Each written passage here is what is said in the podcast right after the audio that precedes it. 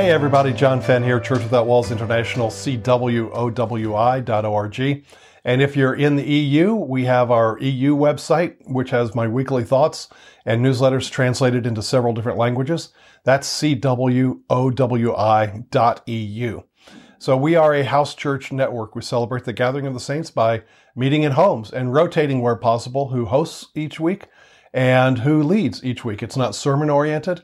It's not a miniature of the auditorium where one person speaks the whole time and everyone just sits there like a baby bird in a bird nest with our mouths open just saying, feed me. No, house church, a biblical house church is participatory in nature, sharing responsibilities of hosting, leading, and uh, it's a whole family event. So visit our website. There's uh, videos, question and answer videos about house church, articles, podcasts, all sorts of things. Um, and sign up for my weekly thoughts, my, which is a weekly teaching that comes out on Fridays U.S. time. Anyway, part two about how to change your mind, how to change your world, and how to get to know the Father. Last week I shared about the, the fact that, well, in 2 Corinthians 10:5, 2 Corinthians chapter 10 verse 5.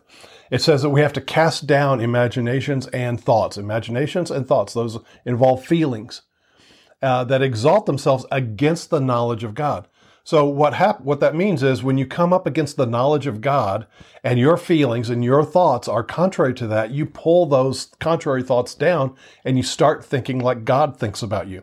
So I shared last week in Ephesians chapter 1 verse 1, 2, and 3, how it says that peace and grace are from God the Father to us, and how the Father has blessed us with all spiritual blessings in the heavenly places. And so And so what that means is if you feel like you're not blessed, you pull down that thought, that wrong thought, and you say, no, you counter it. You say, no, I have all spiritual blessings in the heavenly places in Christ.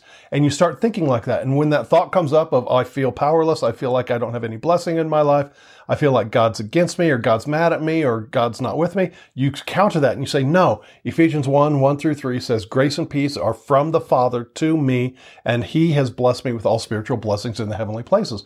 You start thinking about yourself as God thinks. You start thinking New Testament realities and make that part of your life. You control your emotions, you control your thoughts, and you make them submit to the knowledge of God, as 2 Corinthians chapter 10, verse 5 says.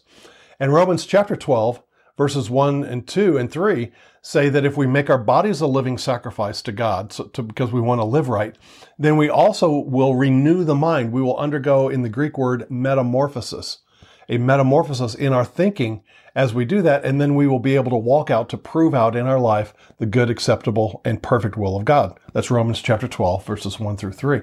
So if you want that transformation, there's no other way to it, folks. You can't have the prophet lay hands on you to make it all better. You can't you can't sit there and pray the devil away. Jesus said, use his name and command the devil to stop attacking you. So you do that in obedience. You can't fast enough. You can't give enough. You can't attend church enough. The only way to change your life that's given in the New Testament is to think like God thinks, to renew the mind so that you can prove the good and acceptable and perfect will of God in your life. There's no other way around it. It's, it's, it's Christianity 101. You have to do it. So when you feel like you're not saved, you don't feel like God's presence, maybe you sinned and suddenly you feel like the Lord is far from you. You're the one who moved, not him. So repent and you go right back to it and you put your feelings under and say, no, no, no, I confess my sin. Therefore he's faithful and just to forgive me my sin and cleanse me from all unrighteousness. You know, first John 1, 9. You can, 9, you control, you control your thoughts and emotions. You make them submit to what God says about you. So we open up today in Ephesians chapter 1 and it says, uh, in verse 4 that he has chosen us in him before the foundation of the world. Now, I want to caution you, you think, you think, okay, he's chosen us. And in the translation in the modern English and, you know, going from Greek to first century Greek to English to other languages, we have here in verses uh, four and five that he chose us and predestined us. And predestined means he knew ahead of time who would and who would not receive salvation. So based on his knowledge, he made a predetermination to go ahead and send Jesus to the cross. And the word chosen in verse four does not mean, it comes across in modern ears to say, I choose you, but I don't choose you. And that's not what is being conveyed here at all. And many debates have gone on just by this simple misunderstanding. The same word chosen, and I know this is a little bit of a trail here, but it may help somebody In Ephesians 1 4, the same word chosen that says he chose us in him before the foundation of the world is used by Jesus in John chapter 6 and verse 70, where he says, I have chosen you all, but one of you is a devil, uh, signifying that he uh, chose G- uh, Judas as well as part of the disciples. So the word chosen does not mean I choose you, but I don't choose you, but it refers not to the individual, but to the whole work. That is that Jesus chose all 12 disciples, and one of those, yes, was, was Judas who betrayed him. So it refers to the fact that not that he chose us over somebody else, but that rather he made a choice for all of mankind. And yes, some of them have demons and some of them will end up in hell, but he made the choice to choose to, to, to what we're going to see here, adopt everybody legally uh, through Jesus Christ. Not that everybody's going to take him up on his offer, but he chose everyone uh, in him if they choose. It doesn't, the fact that he chose the 12 plus one of them was Judas who would betray him is not you, you, understand the difference? It's not that I choose you, but I don't choose you. It's make he he made a large choice by send a huge choice, a, an all encompassing choice to send Jesus, so that possibly every single person who would ever live would get saved. He knew ahead of time, he predetermined ahead of time that would not be the case, but it did not prevent him from choosing everybody and choosing to send Jesus. So it's not like in our modern thinking of I pick you, but I don't pick you, but rather in the same way Jesus chose 12 disciples and one of them was an unbeliever. He chose everyone. What they did with that was on them, not on him, but he chose everyone. So that's a good example if you want to look that up in John chapter 6 and verse 70 to understand this is a this is an all-encompassing choice that the Father God made. And my point is here in Ephesians chapter 1 that he adopted us. Now understand what that says. Adoption is is by choice and that is all of mankind. He, Jesus got saved so that potentially everybody could be saved. That's what Paul wrote to Timothy. He wants all men to be saved and come to the knowledge of the truth. And, and he knows that's not going to happen, but he wants all men to be saved and come to the knowledge of the truth. And he knows that's not going to happen, but he still wants it. And he made the choice to save all of mankind if they want it.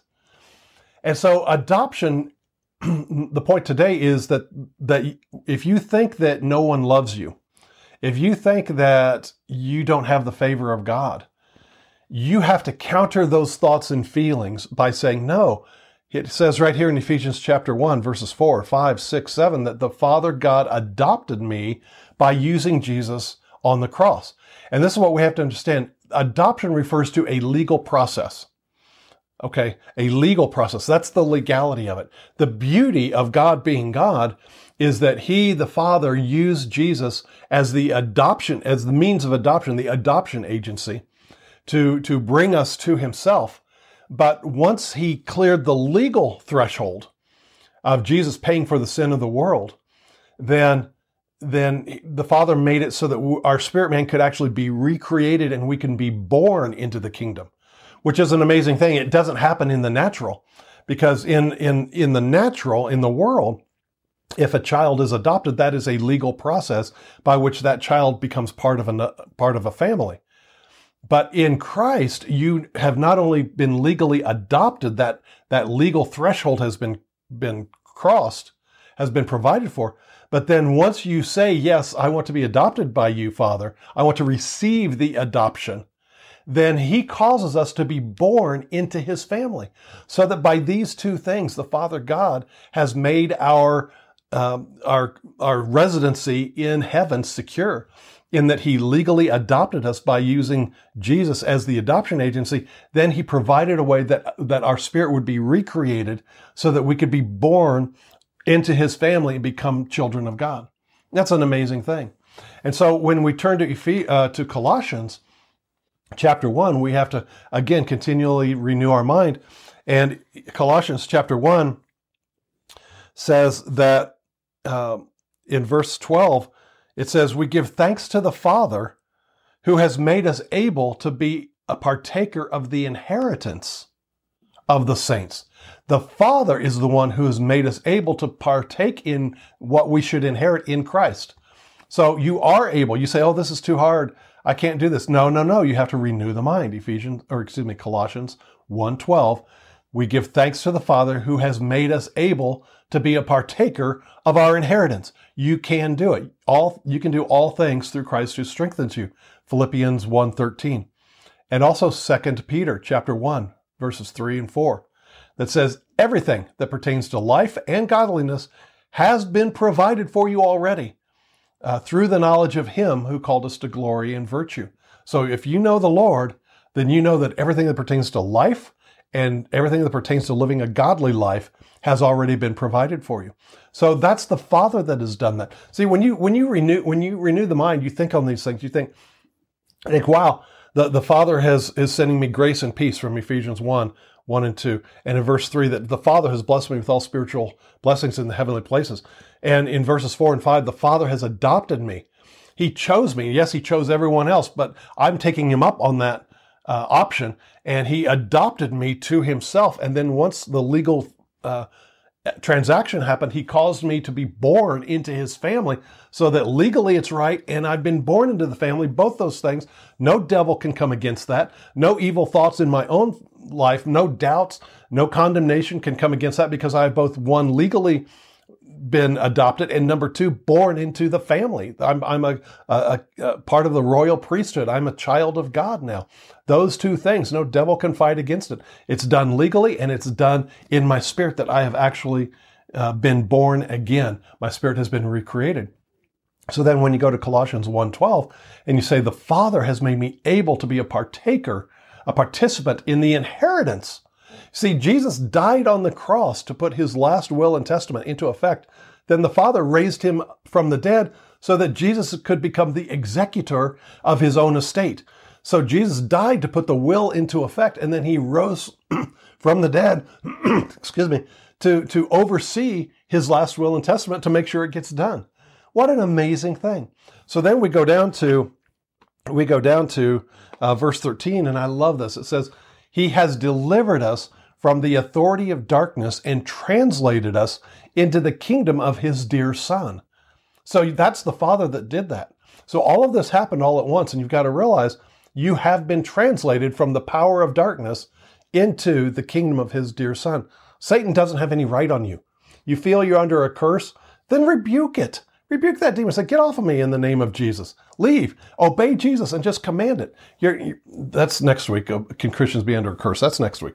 But anyway, staying on task here to understand that you have to you have to pull imaginations and thoughts and feelings down and you say, "No, I'm going to start thinking about myself the way the Father God thinks about me.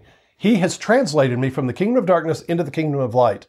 And he has made me able to be a partaker of the inheritance that Jesus died to put into effect and then rose from the dead to oversee. And I can receive that. I'm blessed with all spiritual blessings in the heavenly places. I'm seated with Christ in the heavenly places. I can do all things through Christ who strengthens me. You start thinking like that and you reject the idea that you're a lowly, you know, God forsaken person in this world because you did some sin or you're afraid you committed the unpardonable sin or something like that. Folks, if you're concerned you can you committed the unpardonable sin, you didn't do it. Because the people who who do it know what they're doing and they know full well. Um, anyway, I'm kind of rambling here, but I want to get the point that the only way you're going to change your life is if you start thinking like God thinks of you. And so that's what you have to do. You you concentrate there in Ephesians 1, 2, and 3, and, and Colossians chapter 1. Look at those things that the Father God has done for you and start talking to the Father. Father, thank you for doing that. Thank you for making me a participant, able to participate in my inheritance that you've provided for me. Thank you so much that I've been both legally adopted and and vitally, that is in, in the real sense, in the in the vital, in the living way, I've also been born again. My spirit has been recreated by your spirit. Just give thanks to the Father and talk to him conversationally. Right now, as I'm recording this, the sun is coming up. I'm looking out on the lake out my office window. There are geese going by, and just internally, I was just going, Father, thank you for a beautiful sunrise. Thank you for that view today. You're allowing me to see that. I just talk to the Father conversationally. You can do the same thing. Just make it a way of life. Just talk to the Father and thank Him for everything that He's done for you. All right, new subject next week. Yes, it's going to be about can Christians be under a curse? All right, talk to you about later. Bye bye.